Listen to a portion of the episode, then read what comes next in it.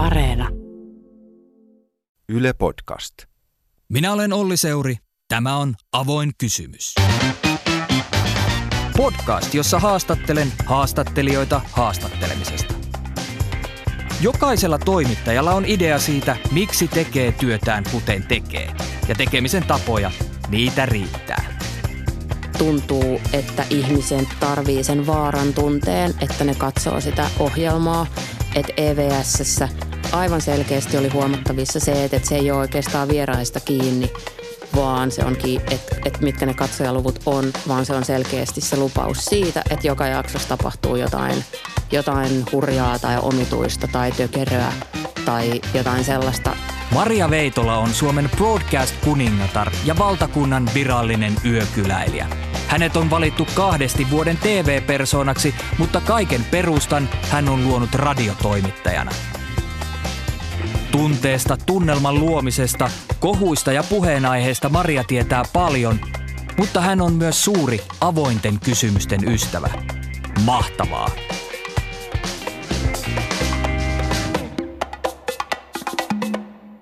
Maria Veitola, hauska tavata. No niin onkin. Kiitos kutsusta. Missä vaiheessa tiesit tai ymmärsit, mikä sun juttu on toimittajana tai mediapersoonana? Hoh, miten vaikea kysymys. En muista nyt tasan tarkkaan päivämäärää, mutta, mutta kaikki on alkanut, kun mä oon ollut kaksikymmentäyksivuotias ja mä oon päässyt Radio Cityin, joka oli silloin Lepakkoluolassa Helsingissä, niin oppisopimuksella kouluttautumaan radiotoimittajaksi.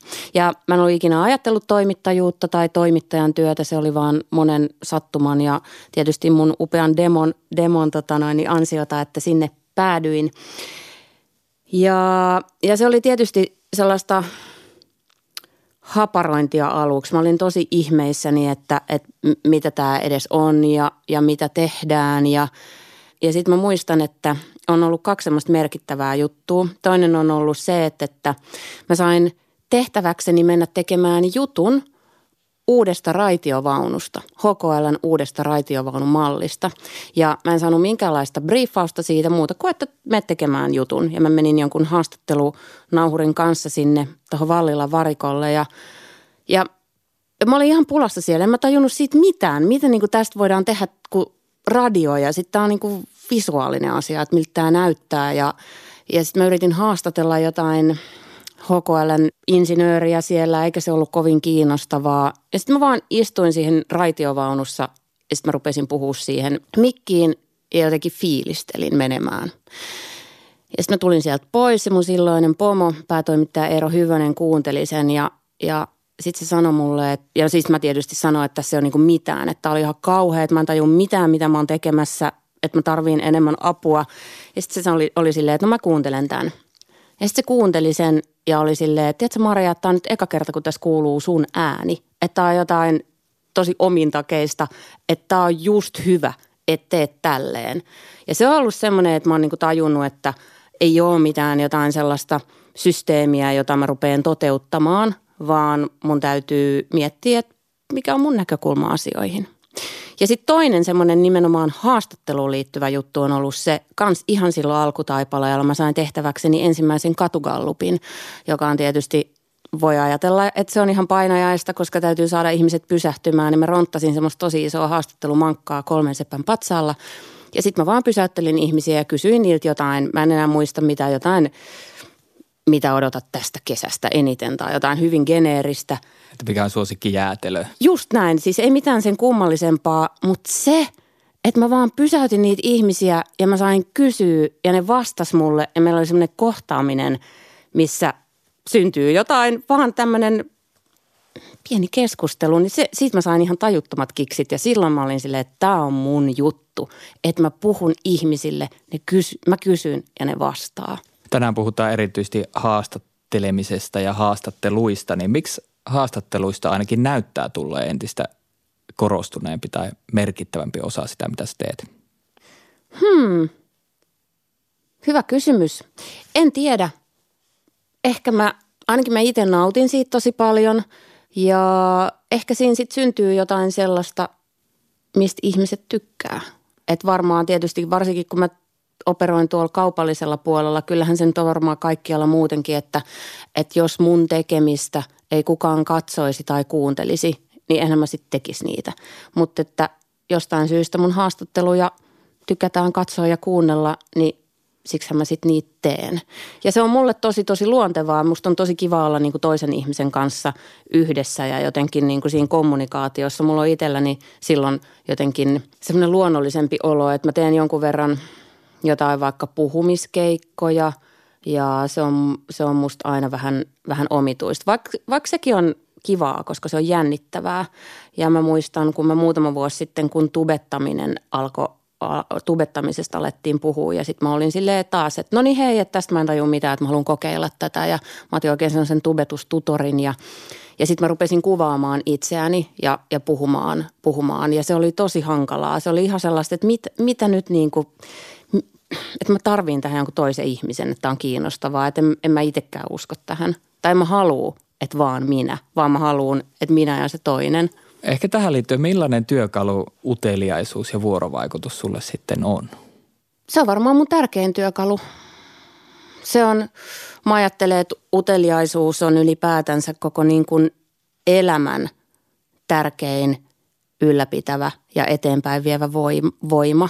Et mä ajattelen, että niin kauan vaikka elämän liekki palaa ihmisessä, kun, kun niin kuin uteliaisuutta elämää kohtaan riittää. Ja... Ja sitten taas se, nämä on taas näitä sellaisia, nämä, nämä on niitä, mä oon siis niin jotenkin ihmeissäni ja, ja, ja niin kuin silleen kiitollinen siitä, vaikka vähän vihaan sitä sanaa, kun se on sellainen tyhmä somesana, se kiitollisuus, mutta aidosti niin kuin fiiliksissä siitä, kyllä, hashtag, aidosti fiiliksissä siitä, että mulla on ollut niin, niin kuin loistava pomo silloin ihan mun ensimmäisin vuosina. Eli, eli Eero Hyvönen, joka on sanonut mulle tosi sellaisia tärkeitä asioita.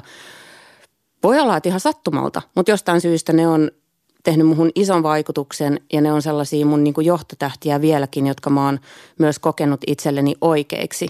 Ja mä muistan silloin alussa, niin, niin Eero sanoi mulle, että, että sun tärkein tehtävä on nytten kehittää sun persoonallisuutta. Mä olin kaks, kaksikymppinen ja tietysti varmasti niin kuin mainio persoona ja siinä vaiheessa omasta mielestäni, mutta... Mutta, mutta mediapersoonana hieman keskeneräinen. Mediapersoonana hiukan keskeneräinen ja Eero sanoi, että se tärkeä juttu on se, että sä puhut kaikkien kaa. Että sä vaan puhut kaikkien kaa. Että älä pelkää sitä, että sä et tiedä asioista, älä pelkää sitä, että sulla ei ole mielipiteitä, että... Meet vaan ja rupeat juttelemaan ihmisten kanssa ja kysyt, että mitä mieltä sä oot tästä. Ja sä kuuntelet, kun ihmiset puhuu ja kysy lisää, älä ikin pelkää sanoa, että sä et tiedä tai sä et niin kuin ymmärrä. Ja pyydät vaan ihmisiä selittämään ja sitten uskallat sanoa, mitä sä itse ajattelet. Joka on tosi pelottavaa, koska se ihminen voi sanoa, että vitsi sun mielipide on ihan perseestä ja sä oot väärässä ja niin kuin, että toi ei ole totta. Mutta ota se vastaan, mutta et, et, et niin kuin hae sitä keskustelua ja uskalla, uskalla niin kuin haastaa muita ja uskalla haastaa itsesi. Ja sehän on tosi jännittävää ja mä luulen, että se jännitys on myös se, joka, joka niin kuin, mistä mä tykkään tosi paljon. Miten paljon sä ajattelet sitä, mitä kysyt ja miten kysyt? No kyllä mä mietin sitä tosi paljon. Sitten se riippuu tosi paljon siitä, että minkälaista haastattelua mä teen. Että sehän on ihan eri asia, että teenkö mä seitsemän minuutin haastattelua suorassa talkshowssa, kun teenkö mä henkilökuvaa, mitä mä teen vaikka Yökylässä ohjelmassa, tai teenkö mä radiossa haastattelua, missä se voi olla silleen, että no, tää on ajateltu, että tää olisi vaikka seitsemän minuuttia, mutta ei haittaa yhtään, että tää venähtää vaikka puoleen tuntiin, jos tää on tosi, tosi, tosi hyvää. Niin se riippuu tosi paljon siitä. Mutta kyllä mä aina yritän miettiä sitä, että mikä mua kiinnostaa ja mitä mä tästä ajattelen ja mikä on se mun mielikuva ja mennä sitä kautta siihen juttuun. Enkä niinkään sitä, että no mitä, mitä häneltä nyt niin kuin pitäisi kysyä. Mä ajattelen kärjistäen niin, että ammatikseen haastattelevat ihmiset kallistuu joko intuitioon tai metodiin päin. Ne ei sulje tietenkään toisiaan pois. Mutta esimerkiksi mä oon varmasti niin kuin metodinen haastattelija. Mulle analyyttisyys, pelikirja on tärkeitä.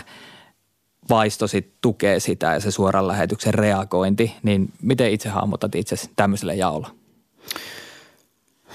No ei mulla kyllä mitään metodia ole. Et mä kiinnitän huomiota ainoastaan oikeastaan siihen, että minkälaisia kysymyksiä mä esitän, varsinkin suorassa lähetyksessä, kun aikaa on rajattu määrä, niin sitten ei pysty kauheasti antaa sellaisia, ei, ei ole niin kuin varaa tehdä huonoja kysymyksiä. Niin kyllä mä siinä erityisesti mietin, että miten ne kysymykset on rakennettu, mutta sitten mä, sit mä niin kuin pyrin myös siihen, että se kysymys, että mä en rakentaisi itselleni ja sille haastateltavalle semmoista esterataa, joka pitää suorittaa. Että kauhean helposti musta tuntuu, että suora lähetys, missä kello tikittää koko ajan ja, ja tota, joku tuottaja hengittää korvassa ja sit pitäisi pystyä olemaan läsnä siinä tilanteessa ja kuunnella, mitä se oikeasti se toinen ihminen vastaa, niin sit siitä tulee sellainen, että no mulla on nyt nämä kysymykset ja sit mä vaan suoritan nämä ja oikeastaan en anna semmoiselle niin kuin vapaalle assosiaatiolle ja omille mielipiteilleni ja jatkokysymyksille mitään mahdollisuutta. Eli hypitään vaan ne kysymykset läpi ja, ja se on ehkä jollain tavalla ennakkoonkin pohdittu se haastateltavan kanssa, että tällaisia aiheita me käsitellään ja sitten ne juostaan läpi. Joo, Joo just niin. Äh, metodista ehkä sanoit, että mietit kuitenkin sitä, että millaisia kysymyksiä kysyt, niin mikä on hyvä kysymys? No hyvä kysymys on tietysti sellainen, mikä on, mikä on avoin, niin kuin sun tämän ohje- tai podcast-sarjan nimikin on avoin kysymys. Ja se on musta, kun sehän on ihan semmoinen haastattelun perusasia, että täytyy kysyä sellaisia kysymyksiä, mihin ei voi vastata vaan, että kyllä tai ei. Kyllä niitä silti paljon kysytään. Kyllä niitä kysytään ja mä oon hämmästynyt siitä, kuinka paljon niitä kysytään. Kysytään tosi, tosi paljon kysymyksiä, joihin vastataan kyllä tai ei.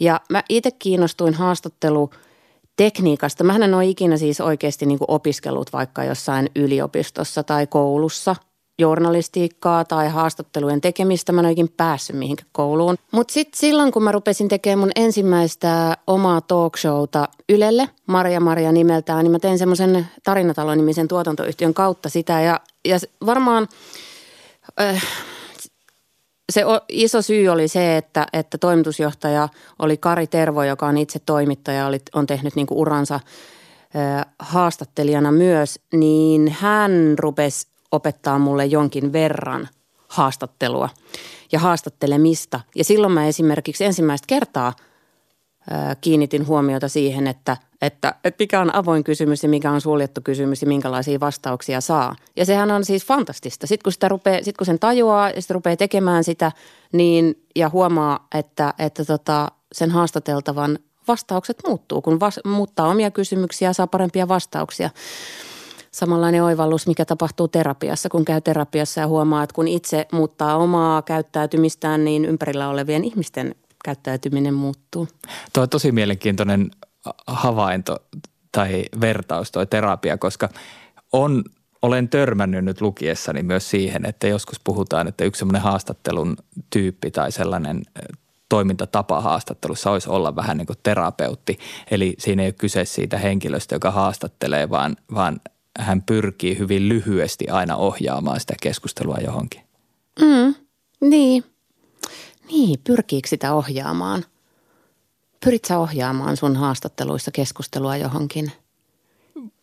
Mä ajattelen, että mä oon aika paljon siellä politiikan ja ajankohtaisasioiden maailmassa, niin sillä on aika paljon väliä, että mitä mä haen sen lopputuloksen kannalta ja poliitikkojen kanssa erityisesti, niin kyllä mä yritän pitää niin, että, että, että mä tiedän, mihin päin me ollaan menossa. Mm.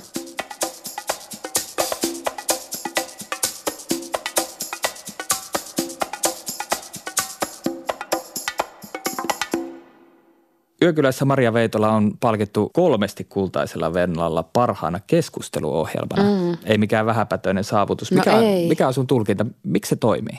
Siinä on niin tosi monta juttua, miksi se toimii, mutta se oikeasti se aika on ihan mieletön asia, että on aikaa ja kun se lähtee siitä, että, että meitä molempia jännittää ja sitten katsoja pääsee mukaan, koska katso, katsoja niin kuin näkee sen varmasti, että, että mua jännittää ja sitä isäntää tai emäntää jännittää ja sitten pääsee ikään kuin siihen matkaan mukaan ja siihen yökyläilyn tunnelmaan.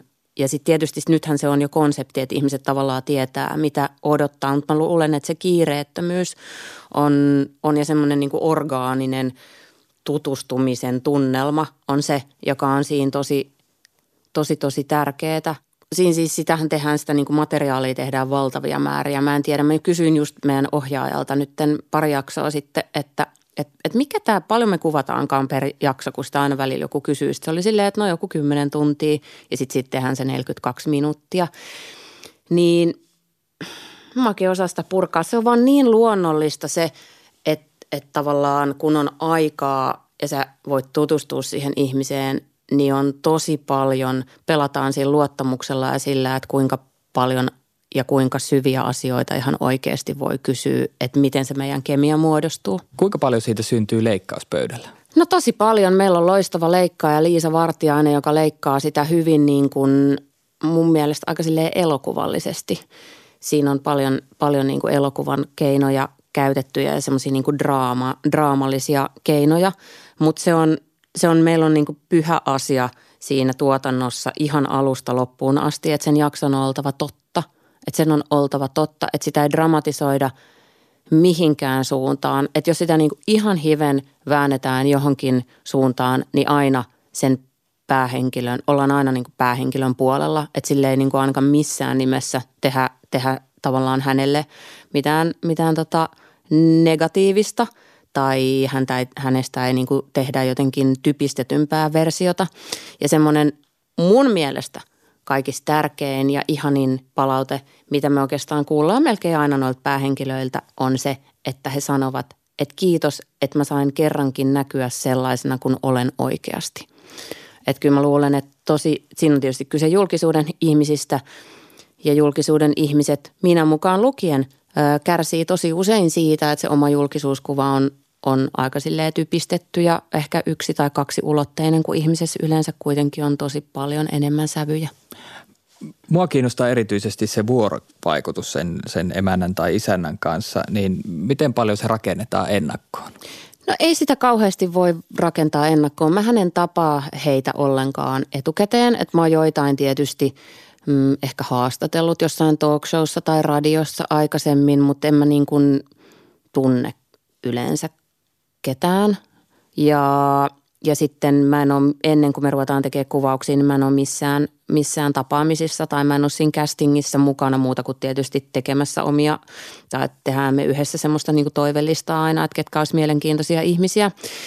Ää, tuottaja ja ohjaaja tapaa päähenkilöä etukäteen ja niiden tapaamisten tarkoitushan on lähinnä kartoittaa sitä, että mitä siinä ohjelmassa voisi sitten tapahtua, että mitä ne, mitä ne tekemiset on ja mitä ne kohtaukset voisi olla ja sitten luoda sitä luottamuksen tunnelmaa, joka on tietysti sitä, että määritellään niitä rajoja. Haastateltava saa tai se ö, päähenkilö saa itse sanoa, että jos hänellä on jotain, mistä, mitä ei saa näyttää siellä kotona tai mistä ei saa puhua ö, ja, ja sitten siinä tavallaan vaan puhutaan tosi paljon siitä kulttuurista, missä me tehdään. Meillä on tosi, tosi pieni tuo porukka siinä, että meillä on vaan kuvaaja ja äänittäjä ja ohjaaja ää, ja tuottaja ja minä sitten siellä paikalla. Niin siitähän siinä on kyse, että se päähenkilö luottaisi meihin täysin. Ja silloin tulee aina paras jakso, kun se ihminen on silleen, että että, että multa saa kysyä mitä vaan. Ja tietysti myös sitä, siinähän on saa, vähän eri tavalla – se on niin kuin erilainen setti siinä, kun tehdään talkshowta, että vaikka talkshowssakin onhan se mahdollista, että vieras voisi kysyä niin kuin haastattelijalta. Mutta se on niin epänormaali ja jännitteinen ja jännittävä se tilanne, että harva niin kuin käyttää sitä mahdollisuutta tai edes muistaa, että semmoinen mahdollisuus on olemassa. Vaikka mäkin usein sanon ihmisille, että hei, että jos et tykkää jostain mun kysymyksestä, niin sen kun sanot, että tämä on tyhmä kysymys tai että mä en halua vastata tai kysy multa kysy mult takas, mutta eihän sitä kukaan tee. Yle, yleisökään ei usein odota sitä, että harva poliitikkokaan viittii käyttää sitä, koska sitä ei voi montaa kertaa käyttää. Se on sellainen, sellainen horjutuskeino myös politiikan Kyllä. haastattelussa. Mutta Yökylässä se on enemmän, se on niin kuin tasavertaisempi se kohtaaminen ja myös niille päähenkilöille sanotaan, että muista, että on te olette tässä niin kuin samalla levelillä ja sä saat myös kysyä Marialta ihan mitä vaan. Kun mä valmistelin tätä, niin mulla tuli mieleen sellaisia hetkiä ää, useammasta jaksosta, jotka on nähnyt, kaikkia en ole nähnyt, mutta niissä on sellaisia tilanteita, missä tunteella tai tunnelmalla on erityisesti merkitystä. Ihan, ihan siinä, missä oikeastaan on sillä, niillä sanoilla, mitä sanotaan, niin miten tietoisesti sä rakennat tietynlaisia tunnelmia tai pyrit tietynlaisiin sellaisiin tiivistymiin? No en varmaan yhtään tietoisesti. Mä otan pari esimerkkiä. Joo. Juha Sipilä jaksossa tietysti huomiota herätti, miten otit esiin sitä tunnepuolta ja hänen poikansa kuoleman. Lauri Markkasen kanssa mä muistan sen kohtauksen siinä katukoriskentän laidalla. Se oli ihan supervaikuttava. Niin millaisia valintoja niihin tilanteisiin liittyy?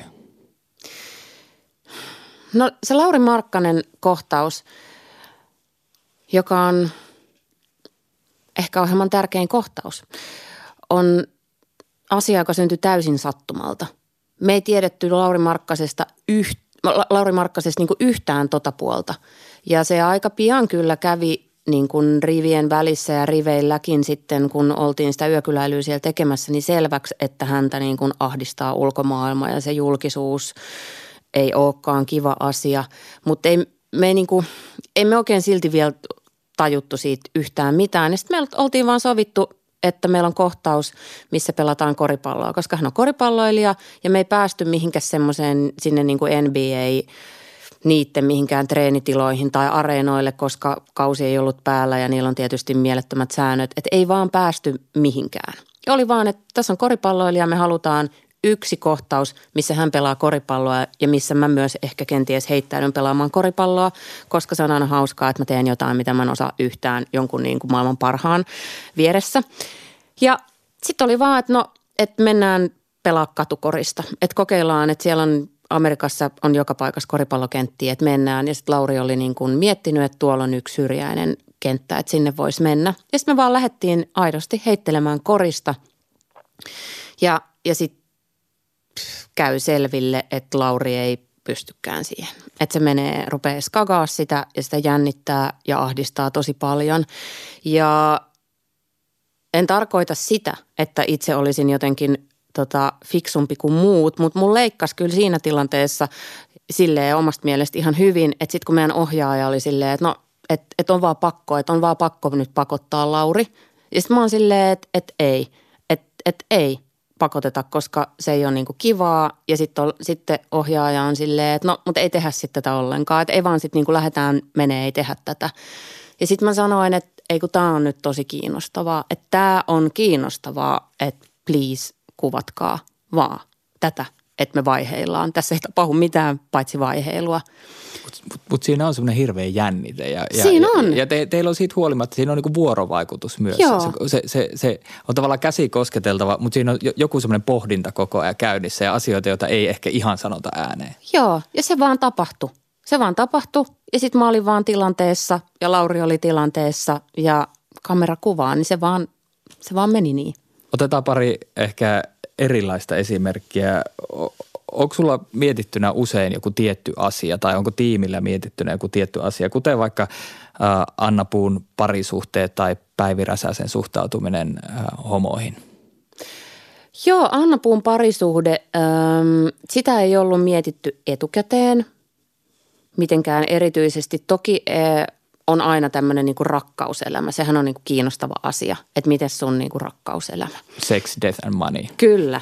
Niin, niin, niin se on joka tapauksessa sellainen asia, mitä jollain tavalla varmaan jokaisen päähenkilön kanssa käsitellään, mutta se, että, että, että puhutaanko siitä sitten millä tasolla, niin se on oikeastaan vaan mun käsissä ja miten mä koen, että miten siinä tilanteessa, miten siinä tilanteessa voi puhua, että mikä se on se luottamuksen aste ja ja haluaako se päähenkilö puhua. Ja sehän on, se on semmoista niin kuin ihmeellistä arvottamista koko ajan, koska mä oon se, joka ihan oikeasti on jäämässä sinne yökyläksi, yökylään. Mä haluan olla niin kuin kohtelias päähenkilölle ja mä haluan myös, mä haluan myös että, että me ei niin kuin riidellä tai olla vihoissa, kun mun pitää siellä kuitenkin nukkua ja aamulla sitten taas herätä siellä. Ja se on semmoista niin kuin kummallista tasapainottelua ja myös se tekee sen, että, että, että kun on vaikka Päivi Räsänen ja meillä on niin kuin selkeä arvoristiriita ja mä en voi yhtään käsittää hänen ajatteluaan ja hän ei varmasti voi käsittää yhtään mun ajattelua, mutta silti mä ajattelen, että mun on pakko saada puhua tästä asiasta että se olisi, se olisi tosi omituista, että mä en nostaisi sitä niin kuin puheeksi, mutta miten mä silti teen niin, että mä kunnioitan häntä, koska mä oon hänellä vieraana. Ja se on mulle itselleni välillä tosi, tosi vaikeeta, että on sellaisia tilanteita, on sellaisia keskusteluita, missä jopa niin kuin mun omassa elämässäni niin mä varmaan sanoisin vaan, että, että, sä, että, että, että mä lähden kotiin, että, että mä en halua enää olla täältä, että mä en halua olla sunkaan tekemisissä. Harvoin niitä on, mutta on. Mutta sitten sit sitä vaan on. Niin haluat tai et, niin sä oot myös yleisön vähän niin kuin edustaja tai sä, sä oot se yleisön väline siihen sen ö, päähenkilön elämään. Joo. Niin millaisia ajatuksia sä käyt läpi silloin, kun on se tilanne, jossa ehkä voisi kysyä sen vaikean kysymyksen tai, tai, tai kun se juolahtaa mieleen tai kun tämmöinen tilanne on vaikka mennyt ohi ja sä oot sitä mieltä, että tossa olisi pitänyt kysyä se vaikea kysymys? Mä en tiedä taas, että onko tämmöisiä viisasta sanoa ääneen, mutta mä sanon kuitenkin. Mä olin Sirpa Selänteellä Yökylässä ja, ja sitten on tietysti tämmöinen niin kuin, en mä nyt tiedä, onko se suorastaan, on se nyt varmaan jonkinlainen tabu, mutta se, että me ollaan niin kuin vuosia kuultu tarinoita hänen aviomiehensä Teemu Selänteen niin kuin naisseikkailuista. Ja, ja sitten mä ajattelen, että, että no mä kyllä, että mä kyllä kysyn, että jos meidän niin kuin tuttavuus niin kuin kantaa, niin mä kyllä aion kysyä siltä Sirpalta, että, että, että onko se Teemu pettänyt sua. Ja sitten jotenkin, kun mä oon siellä ja tutustun heidän perheeseen ja heidän niin kuin dynamiikkaan ja kaikkeen siihen, niin mulla tulee ihan semmoinen selkeä, selkeä fiilis siitä, että mä en halua kysyä sitä. Että tää on just se kysymys, minkä Suomen kansa haluaa, että mä kysyn, koska tää on se, mistä juorutaan ja huhutaan paljon. Kyllä me sitä sivuttiin, mutta mä en silti kysynyt sitä niin suoraan, että, että onko Teemu pettänyt sua. Vaan mulla tuli tosi selkeä fiilis siitä, että mitä se minulle tai kenellekään kuuluu. Että ensinnäkin, mitä me ikinä tiedetään siitä, että minkälaisia vaikka sopimuksia ihmisillä on, on avioliitoissaan tai suhteissaan ja nehän nyt voi olla ihan mitä vaan ja ne on niiden ihmisten välisiä asioita, mutta mulla tuli vaan semmoinen fiilis, että nyt ei, en kysy sitä ja mä oon tosi iloinen siitä, että mä en kysynyt sitä. Vaikka mä tietysti mietin silleen, että, että enks mä nyt, että meni, skagasinko mä vaan, enks mä ollut tarpeeksi rohkea, mutta niin se vaan on. Tuntui siltä, että ei kuulu mulle eikä kuulu kenellekään muulle, niin en kysy. Ei ole yksiselitteistä, mutta pitää luottaa johonkin tavallaan gut feelingiin. Joo, ja sitten varsinkin se liittyy varmaan usein niin kuin yksityiselämän asioihin. Että tavallaan niissä niis pitää olla ja yritän olla tosi hienovarainen ja aistii sitä, että, että mitä se ihminen niin kuin mulle haluaa niistä viestittää vai onko se silleen aidosti, että hei, kysy ihan oikeasti mitä vaan. Mä olen tietysti katsonut enemmän näitä politiikkaa ja poliitikkoihin liittyviä jaksoja, niin miten näet, onko sulla poliitikkojen kohdalla jotain erityistä, mitä etsit heidän arvomaailmastaan tai motiiveistaan? Ovatko poliitikot sinulle vieraita muiden joukossa? No se on asia, joka on tuottanut mulle itselleni itse asiassa aika paljon päänvaivaa ja niistä tulee ihan tajuttomasti palautetta ja nimenomaan niin kuin siihen mun toimittajuuteen liittyvää palautetta just nimenomaan niistä poli- poliitikkojaksoista. Ja mulle se on niin kuin itsellenikin vaikeaa ollut vähän löytää sitä, että kuka mä oon, kun mä meen tolle ihmiselle ja pitääkö mun kovistella sitä sen harjoittamasta politiikasta ja, ja niin kuin arvoista ja mielipiteistä vai voinko yrittää katsoa häntä niin kuin enemmän ihmisenä. Ja sit mä ajattelen tosi vahvasti, että tällaista ohjelmaa, mitä me tehdään, ei ole mitään muuta ja tässä on nimenomaan kyse ihmisyydestä ja ihmisistä ja täytyisi yrittää vaan uskaltaa tehdä niin, mutta sitten kun tekee niin, niin kyllä se palaute on tosi kovaa. Että sitten se on sitä, että niinku, et, et sä oot kyllä maailman paskin toimittaja, että kun sä et kysy tästä ja tästä ja tästä ja tästä ja tästä asiasta ja niinku kovistele oikeasti. Tänä keväänä on nostettu esiin sellainenkin, että kysyit Vasemmistoliiton puheenjohtaja Li Anderssonilta, että voisitko sä polttaa pilveä ruisrokissa ja voisitko sä näyttää tissit ruisrokissa. Ja tämä jotenkin rinnastettiin niin, että kun nuoren naispoliitikon kanssa puhutaan näin, mutta Antti Rinteeltä kysytään jotain muuta, niin mitä sä feministinä ajattelit tuosta palautteesta? No mä olin siis täysin äh, häkeltynyt siitä. Mä en ymmärrä mitä tekemistä s- s- niin kuin feminismillä on sen asian kanssa. Mä myös luin jonkun, että mä oon jotenkin niin kuin ihailevasti katsonut Antti Rinnettä ja kysellyt hänen presidenttiushaaveistaan siinä, missä mä niin kuin Li Anderssonilta kyselen tällaisia asioita. Et nämä ei ole ensinnäkään nämä niin kuin jaksot, näitä niin kuin ei kuulu vertailla keskenään. Kyse on kahden ihmisen kohtaamisesta, tai jos niitä päähenkilöitä on enemmän, niin sitten useamman henkilön kohtaamisesta, mutta se on kuitenkin tosi, tosi orgaaninen kohtaaminen, jossa mennään riippuen niin kuin meidän kemiasta semmoisiin juttuihin ja sille tasolle, millä nyt ikinä mennäänkään niin kuin tämmöisen yökyläilyn merkeissä.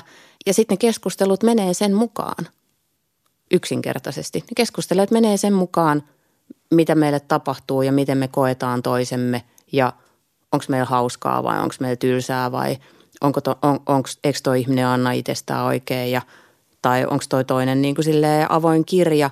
Ja mä en koe, että mun pitäisi vaikka selittää noita jaksoja. Se vaan on niin kuin se on ja that's about it. Et sitten kun joku sanoo, että tässä on, niin kuin, että on jotenkin niin kuin, tässä on joku pseudofeministinen agenda ja, ja tämä on niin kuin jotain, niin, että et nainen on naiselle susi. Sitten mä ihan silleen, että mitä? Että meillä oli sen linkaa ihan mahtavaa. Meillä oli tosi hyvä kohtaaminen ja, ja, ja, me, ja se oli tosi kiinnostavaa niin kuin kaikin tavoin ja että miten joku voi katsoa tämän näin. Mutta asioitahan voi katsoa tosi moni eri, erilaiset, monien eri rillien läpi. Mutta mitä sä ajattelet siitä? Mua kiinnostaa, koska sä oot politiikan toimittaja. Mä kyllä tekijänä ymmärrän sitä sun lähtökohtaa, koska mä ajattelen sitä konseptin kautta. Mä ajattelen, että sen konseptissa eletään siinä hetkessä sen ihmisen kanssa. Eli sä et ole tekemässä eri poliitikkojen kanssa erilaisia vaalitenttejä, jotka ta- oikeasti on tarkoituskin katsoa rinnakkain ja nähdä, että mitenkä tasapuolinen sä oot. Mä myönnän, että en ole nähnyt sitä Antti Rinnen jaksoa, mutta oon nähnyt sen Li Andersson jakson. Enkä muista kiinnittäneeni siihen huomiota, että tässä nyt kohdellaan naispoliitikkoa jotenkin väärällä tavalla. Eli tuunko mä tässä nyt siihen johtopäätökseen, että mä vähän niin kuin puolustan sua? En mä tiedä. Mutta mä en ylipäätänsä, mä en niin kuin ymmärrä, miksi mä en voisi kysyä Li Anderssonilta, että, että kysehän oli siitä, me puhuttiin julkisuudesta ja siitä, että, että, että kun hän asuu siellä niin kuin Turussa puutalossa ja elää tavallaan sellaista, no – jotenkin sellaista aika ihanaa niin kuin pittoreskia boheemielämää vapaapäivinään, siellä harvoina vapaapäivinään. Ja, ja me puhutaan siitä, että miten julkisuus rajoittaa. Niin sittenhän ne liittyy ne kysymykset siihen.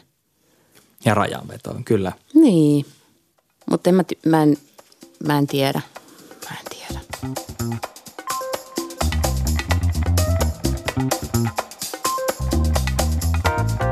Tämä on avoin kysymys. Nyt ei pienen yleistyksen. Saat vastustaa sitä, mutta mä haluaisin niputtaa käytännön ja tämän haastattelun kannalta yhteen menneet talkshowsi Maria Marian, Marian ja vastapäättyneen E V S:n eli Enbuske Veitola Salmisen. Onko tämä ok? Joo. On muuten pakko sanoa sellainenkin, että mulla on sellainen mielikuva, että mä olisin aikanaan hakenut Marian taustatoimittajaksi. Onko näin? Mä en löytänyt siis sitä hakemusta, mutta mä voin kuvitella. I was young and I needed the money. Wow. No mutta vitsi. Ehkä, ehkä kävi molempien kannalta paremmin. Miksi niin? Älä nyt. Meillä voisi olla yhteinen talk show. Niin, kuka tietää, kuka mm-hmm. tietää. Äh, miten sä kuvaisit näiden ohjelmien genreä tai sitä, mistä niissä on kyse? No se Maria Maria oli Ylelle tehty talk show ja se on semmoinen ensimmäinen, mitä mä oon tehnyt. Mä tein sitä ennen äh, Popklubin nimistä ohjelmaa, missä oli, siinä oli musaa ja siinä oli bändejä ja siinä oli populaarikulttuuria. Ja siinä oli, siinä oli haastatteluita ja sitten siinä oli esi, esiintymisiä. Ja äh, Olli Tola-niminen T V kaksi äh, pomo silloin oli siinä tilaajana ja sitten oli tehty joku tällainen havainto siitä, että aina silloin kun musa soi, niin jengi lähtee kanavalta, mutta sitten kun on niitä mun haastatteluita, niin, niin sitten ihmiset kattoo. Näin mulle se ainakin kerrottiin ja sitten ruvettiin miettimään, että mitä jos tästä, tätä kehittäisi vielä enemmän talk shown suuntaan. Ja siitä syntyi se Ylen Maria Maria ja No se oli talk show ja sitten siinä yhdisteltiin vieraita silleen yllättävästi, että samassa haastattelussa oli Amin Asikainen ja Sofi Oksanen esimerkiksi. Ja, ja sitten se lopetettiin ja sitten oli tosi kivaa, koska mä olin tosi huonona siitä. Se oli, mä rakastin tehdä sitä ja mun mielestä se meni jotenkin hyvin, mutta tehtiin kuitenkin tämmöinen päätös, että se loppuu ja sitten mä olin silleen, että no tää oli nyt tässä, että tämä on kaikista eniten halunnut tehdä talkshowta. Mutta sitten Nelonen mm, tarttui siihen ja oli silleen, että me halutaan jatkaa tästä, mihin te jäitte, mutta että ruuataan tätä vielä niin kuin karnevalistisemmaksi. Nelosen slogan oli silloin sellainen äh, kuin jotain ihan muuta ja, ja ne teki tosi rohkeita ja niin kuin räväköitä asioita. Ja sitten se tota, vedettiin visuaalisesti ja, ja sisällöltään kyllä silleen upit kaakkoon ja se oli, se oli tosi tosi kivaa ja monta kertaa niin kun sit nyt myöhemmin kun tehtiin vaikka E V S:ää niin, niin ajattelin, että, että aika silleen sama, samoin niin kun samalla areenalla operoidaan just semmoisen niin kun viihteellisyyden ja sensaatiohakuisuuden ja, ja sitten kuitenkin sellaisen myös asia, as, miten mä sanoisin, niin kuin sisällön kanssa, että, että eihän se ole niin kuin, että kyllä mä ajattelen, että noissa kaikissa ohjelmissa se fokus oli siinä, että miten voidaan tehdä jotain tosi viihdyttävää ja räväkkää ja otsikoita tuottavaa, mutta silti niin kuin aidosti tosi kiinnostavaa ja syvällistä sisältöä. Mikä silloin on merkitys provosoinnilla tai kohuilla? No silloin se merkitys tietysti, että kun ollaan kaupallisella kanavalla, niin, niin täytyy saada puhetta aikaan.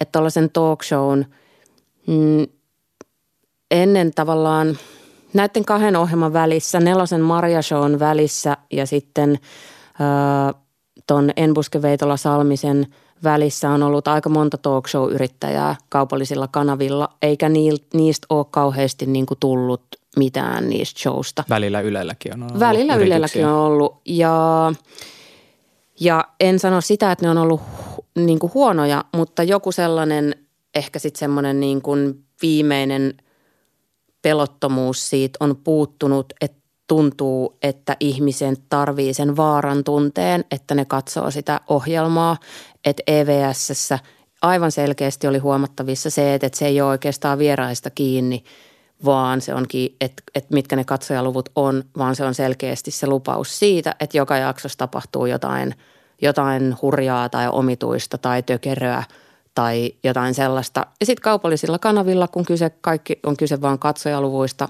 katsojaprofiilista, niin täytyy saada jokaisessa ohjelmassa aikaan jotain sellaista, että se tyyppi on katsojaan silleen, että no huh huh, että pitää kyllä katsoa ensi kerrallakin. No miten vaaran tunne luodaan? No varmaan ensinnäkin kutsumalla sellaisia vieraita paikalle, jotka, jotka antaa paljon tai on ristiriitaisia tai on kansansuosikkeja ja semmoisia niin kuin vähän, vähän niin kuin, mitä mä sanoisin, no viihdyttäviä hahmoja. Se on tietysti yksi juttu, mutta sitten kyllä haastattelio, haastattelijoilta vaaditaan myös ö, sellaista heittäytymistä ja sitä niin kuin – että on, on pakko niin kuin antaa itsestä jotain, että niin turvallista se oiskin, kuin se oiskin olla sellainen jotenkin neutraali ja asiallinen haastattelija, niin, niin sitten tuollaisessa ohjelmassa se ei valitettavasti tunnu toimivan. Miten sä luot käsikirjoituksen, jotta tavoitteeseen päästäisiin mahdollisimman hyvin? Niin, no ö, meillähän on siis, me, me te, tehdään käsikirjoituksia tai tehtiin tiimissä. Mutta tietysti sitten kysytään sitä, että, että kun ne on ajankohtaisia tyyppejä, ne on aika usein sellaisia ihmisiä, jotka on jo ollut otsikoissa tai on tapahtunut jotain, jonka kanssa sitten halutaan jatkaa sitä, että no mitä tässä nyt, ja kysyä, että mitä tässä nyt oikeasti tapahtuu, niin on joku, on joku tavallaan agenda, miksi toi tyyppi on. Sitten täytyy vaan miettiä, että mitkä on ne kovat kysymykset. Että mitä mä oikeasti haluan tietää, mutta mitkä on myös ne meidän kovat kysymykset.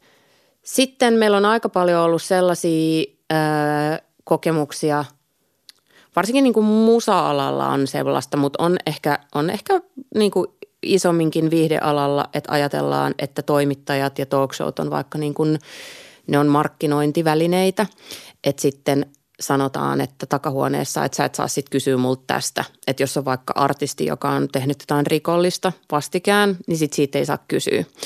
Ja sitten mä aina sanon tosi tiukasti, että mä aion kysyä, sun ei tarvii vastata, mutta mä oon tosi huono toimittaja, että mä en kysy siitä, mistä sä oot ollut otsikoissa.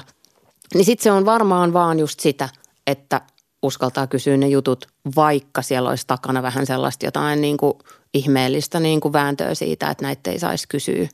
Miten sä tai miten te tuotantoryhmässä rakennatte ne sitten, kun siinä on tietty määrä aikaa ja tiettyjä asioita halutaan lähestyä ja tietynlaiset kysymykset toimii paremmin kuin toiset, niin kuin sä sanoit, niin miten sä pyrit rakentamaan sen käsikirjoituksen tai kysymykset tai kysymyspatteriston? No se on tyyliin, että yksi lämmittelykysymys ja, ja sitten se kova kysymys. Ja sitten sille kovalle kysymykselle se jatkokysymys. Ja sittenhän se siinä jo meni, tiedätkö, se seitsemän minuuttia aika usein. Ja sitten ehkä sinne loppuu vielä ne niin kuin mukavat, mukavat tiedät, että niin kuin hyvää tunnelmaa luovat niin kuin P R-markkinoinnin toivovat kysymykset tulevasta levystä tai, tai keikkarundista. Toi on mielenkiintoista, koska mäkin uskon äh, kysymysketjuihin. Parhaimmillaan mä ajattelen, että ketju on ehkä kolme tai neljä kysymystä, mutta joka tapauksessa, että, että ensin pitää pyrkiä maalaamaan vähän sitä maailmaa, mihin liittyy ennen kuin se niin sanottu kova kysymys tulee, jos se on kova kysymys, mitä etsitään.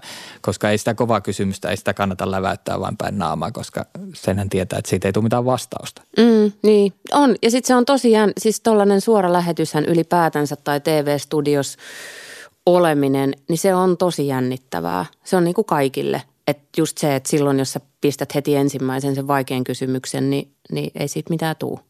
Koska sen ihmisen täytyy vähän päästä siinä, niin kuin, että no, että et mä osaan olla tässä ja, ja tuolla noi kattoo ja noi kuvaa. Ja, niin siinä täytyy olla joku semmoinen pieni alku, mutta ei liian montaa. Että sitten joskus on kokeiltu myös sitä, että et no jätetään se kova kysymys sinne loppuun ja sit aika usein ei ehittykään käydä sitä läpi. Moni varmasti muistaa näitä ohjelmia, no Maria-ohjelmasta ainakin Johanna Tukiaisen ja Vesa Keskisen hieman sekaavana, ehkä jonkun Henri Saaren. Kuinka paljon nämä julkisjutut on ollut sun omaa valintaa? Kuinka paljon ne on jonkinnäköisiä tuotannon sanelemia tai työyhteisön sanelemia näkökulmia? No sekä että. Mm. Musta se on aina ollut jotenkin kauhean kiehtovaa tuossa tuollaisessa viihteellisessä talkshowssa, että samassa ohjelmassa voi olla ää, B B-julkkis ja sit voi olla pääministeri ja sit voi olla urheilija.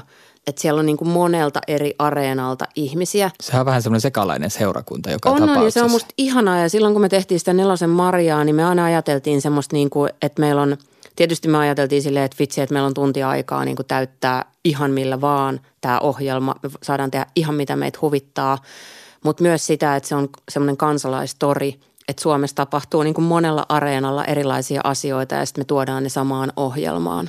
Ja kun Johanna Tukiainen on sellainen, joka niin kuin, jonka moni muistaa todellakin Maria-ohjelmasta, eikä ihme, koska mä haastattelin häntä todella monta kertaa. Ohjelma kesti ehkä kuusi kautta ja musta tuntuu, että Johanna oli joka toisella kaudella vieraana. Mutta tämä Johannan ja Arton haastattelu, se viimeinen oli sellainen, että, että tota, mä en olisi enää halunnut tehdä sitä, koska siinä välissä oli käynyt se, että Johanna Tukiaisesta oli te, tullut niin kuin me olimme jo nähneet – ja kokeneet, että hän ei pelkästään niin kuin voi hyvin ja julkisuus ei tee hänelle pelkästään hyvää. Ja sitten muhun se jotenkin, joille mä saan aika paljon sellaista palautetta, että mä oon Johanna Tukiaisen niin kuin hyväksikäyttäjä ja kiusaaja ja, ja näin. Ja sitten mä olin silleen, että mä en niin kuin halua tätä enää ja nyt mä en halua enää Johannaa tänne vieraaksi. Ja sitten mulle sanottiin, että meillä on just uusi kausi alkamassa, että no – sitten tätä talkshowta ei ole, jos ei ole Johannaa. Ja sitten Johanna ja Arta tuli vielä kerran, koska mun himo tehdä talkshowta voitti sen ja eikä siinä mitään. Se oli ihan hyvä haastattelu, mutta, mutta se niinku ehkä kertoo ja kuvastaa sitä myös, myös niinku muodon karuutta. Että siinä, missä siitä tulee eniten niinku hiittiä hostille – että miksi sä niin kuin keräät tätä niin kuin paskasakkiin ja hyväksi käytettäväksi tänne niin kuin talk show-studioon, niin sitten ne on niitä jaksoja, mitä kansa rakastaa ilmeisesti katsoa, katsojalukujen valossa. Ja sitten tietysti sellaisia vieraita sinne halutaan tuoda, koska katsojaluvuista kaikki on kiinni kaupallisilla kanavilla. Miten eri tavalla sä suhtaudut tai rakennat sellaisia haastatteluita? Mä vähän kärjistän samalla tavalla, jos tuossa Yökylässä ohjelmassa on esimerkiksi poliitikoita tai ihmisiä, jotka tulee puhumaan jostain asiasta tai jo, jolle ne on omistautunut. Sen sijaan, jos vertaa sellaiseen ihmiseen, joka on tullut julkisuuteen äh, mahdollisesti sen julkisuuden tähden.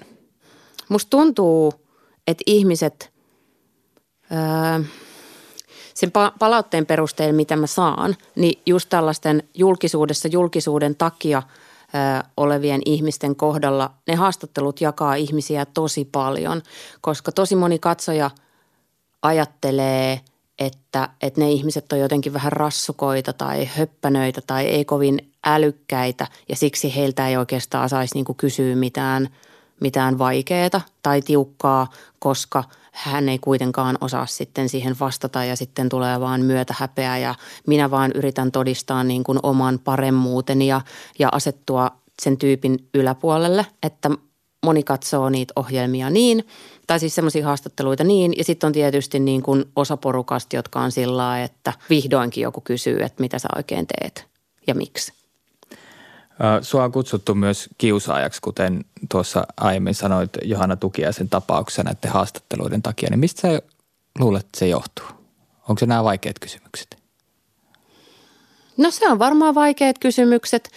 Sitten ihmiset haluaa usein, mä en tiedä liittyykö se niin kuin kuinka paljon mun sukupuoleen, mutta yksi ihan sellainen niin kuin oikeasti faktinen asia on se, että ne asiat, mitä mä kysyn, niin kun mies kysyy niitä, niin se olisi vaan niin kuin että se kova äijä ja niin kuin rohkea ja avoin ja suorasanainen ja sitten mä oon niin kuin töksäyttelevä, arrogantti kiusaaja, että, että jotenkin niin kuin se liittyy vaan sukupuoleen ja siihen, että naisen täytyisi kaikissa toimissaan olla empaattinen ja rakastava ja kannatteleva ja niin kuin johdattava ja jotenkin silleen äidillinen ja, ja turvallinen, näin. Ja kyllä mä tiedän sen, että mulla on sellainen kolmikas tyyli, mutta – Mutta sitten mä ajattelen, että se on toivottavasti kiinnostavaa myös. Mutta semmoinen kiusaaminen, se usein liittyy siihen, että musta tuntuu, että ne mun haastateltavat on naisia. Ja ihmiset haluaa katsoa kahden naisen kohtaamista jotenkin sellaisena, että tämä on niinku tappelu. Aika usein itse asiassa mä hä- häkellyn sitä, että talk show-haastatteluja katsotaan sillä, että kumpi voitti. Ja sitten ollaan silleen, että toi pisti sille jauhot suuhun. Sitten silleen, että ei tästä ole kyse, että jonkun pitää laittaa jauhot suuhun tai että toinen voittaa tai että – mutta et, et tosi usein katsotaan niin.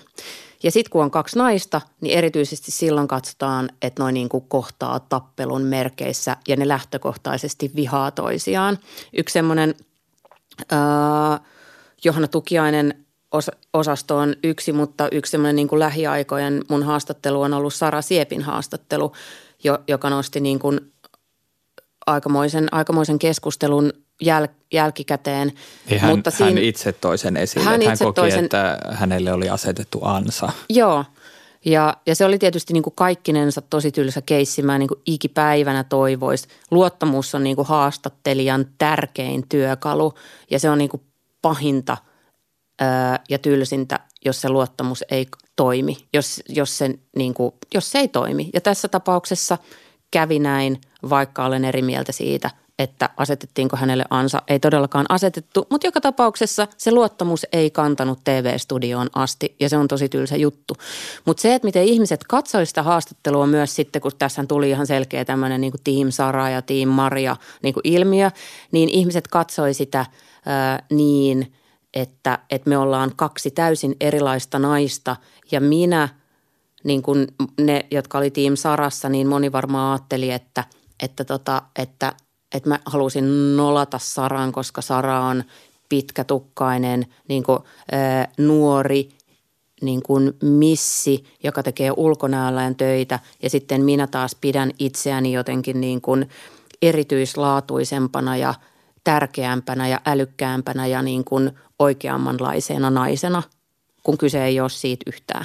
Tämä on huippumielenkiintoista sen näkökulmasta, että politiikan journalismissakin esiintyy sellaista ajattelua, että, että, että se haastattelu on jonkunnäköinen kilpailu ja älyn mittelö, jossa pyritään selättämään toinen. Mm. Ja on yleistynyt myös sellainen puhetapa, että, että joko toimittaja jauhottaa tai toimittaja jauhotetaan. Joo. Ja se on musta tosi outoa, koska mähän en tee niitä haastatteluita sen takia, että mä saisin jonkun poliitikon satimeen, vaan mä olen yleisön edustaja, joka yrittää saada selville sen poliitikon motiivit ja sen, että miten ja, ja millaisin keinoin ja miksi hän haluaa viedä maata johonkin suuntaan. Mm, no just tämä sama. Että et se vuorovaikutus typistyy sellaiseksi oudoksi kamppailuksi. Niin, kyllä. Se on ihmeellistä ja mä en tiedä, mistä se on tullut se katsontatapa vai onko se ollut olemassa aina. Ja nyt vaan niin kun, kun tekee tätä työtä, niin on silleen, että jaha, ai näin näitä katsotaan. Mutta vai, vai onko se joku uusi juttu, joka tulee jostain? Ehkä joku kertoo meille. Ehkä joku kertoo meille. Kertokaa, jos tiedätte.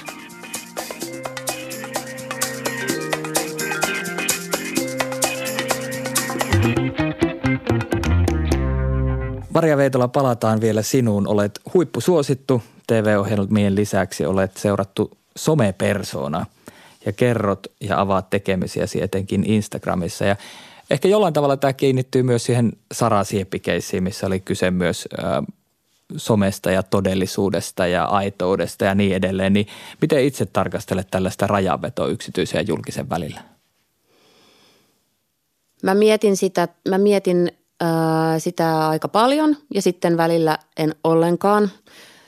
Mä itse, se on varmaan just se, että toimii itse niin kuin toimittajana ja sitten kuitenkin on myös persoona, josta toimittajat ovat kiinnostuneita, niin se antaa tosi mielenkiintoisen, mielenkiintoisen niin kuin katsontokannan aina molempiin puoliin, mutta koska mä oon itse toimittaja, mä vaikka toivon aina mun haastateltavilta, että ne antaisi, että ne olisi hyviä haastateltavia ja että, että, että ne ymmärtäisi, että, että, että haastattelu on niin kuin kahden tekijän summa, eikä vaan, ja se on tavallaan vastuu on niin kuin molemmilla siitä, siitä, että se onnistuu, niin sitten mä yritän itse antaa itsestäni ja haluan antaa itsestäni enemmän.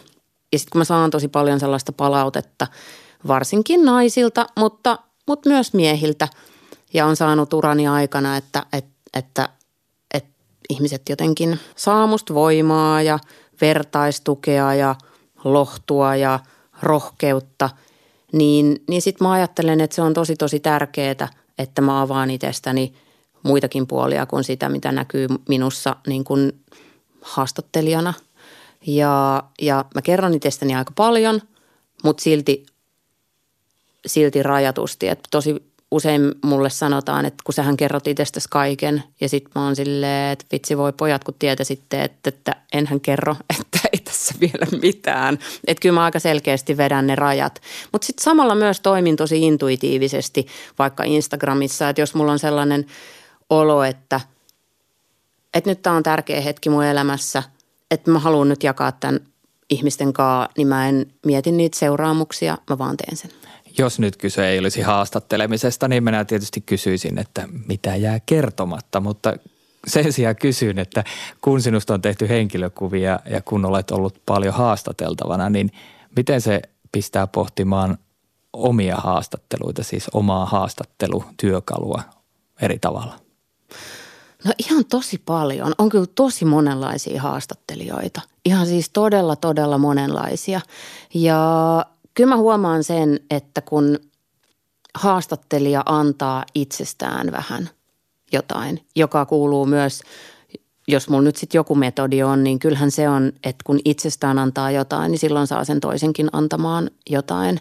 Että sitten, että kyllä mä semmoiselle ihmiselle, joka paljastaa itsestään vaikka jotain haurautta tai epävarmuutta tai inhimillistä, niin kyllä mä sille kerron tosi paljon mieluummin mun omista, omista jutuista kuin sellaiselle, joka vaan, joka vaan niin kuin tavallaan tuntuu, että se on vaan sellainen iilimato, joka imee niin kuin tylysti tykittää asioita ja, ja, tota, ja poistuu paikalta. Että tavallaan sellainen kaikenlainen, just se luottamus ja sitten semmoinen yhteistyön tekeminen, niin tuntuu tosi, tosi arvokkaalta ja aika harvinaiseltakin. ja, ja tärkeältä. Että, että se on sellainen, että jos mä ajattelen, että mitä mä haluaisin mun omassa työssä kehittää, on ehdottomasti se, mä kärsin itse tosi paljon noista tollasista, niin kun, jos, jos tulee ilmi, että joku luottamus on särkynyt, niin se on mulle tosi kivuliasta. Ja vaikka mä en pysty itse niin kun työryhmän yhtenä osana niin kun kaikkea vastuuta kantamaan, ei, ei se kuulu siihen juttuun, että jonkun toisen moga voi koitua mun kohtaloksi. Mutta se on semmoinen, mitä mä niin kun haluaisin, että siinä ei tapahtuisi ikinä mitään, mitään niin kun sellaista, että se luottamus menee. Että se on se, on se mihin itse ajattelen, että se on niin kuin tärkein fokus loppu, loppuelämässäni haastattelijana. Maria Veitola, kiitos. Kiitos.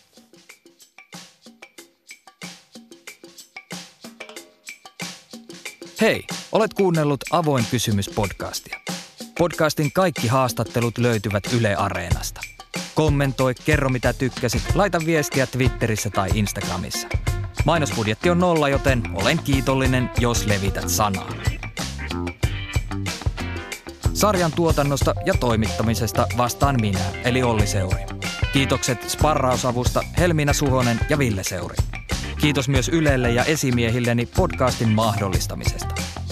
Äänimaailmasta vastaa Artlab Productions. Tuotanto Kimmo Koskinen, äänisuunnittelu Erik Purki.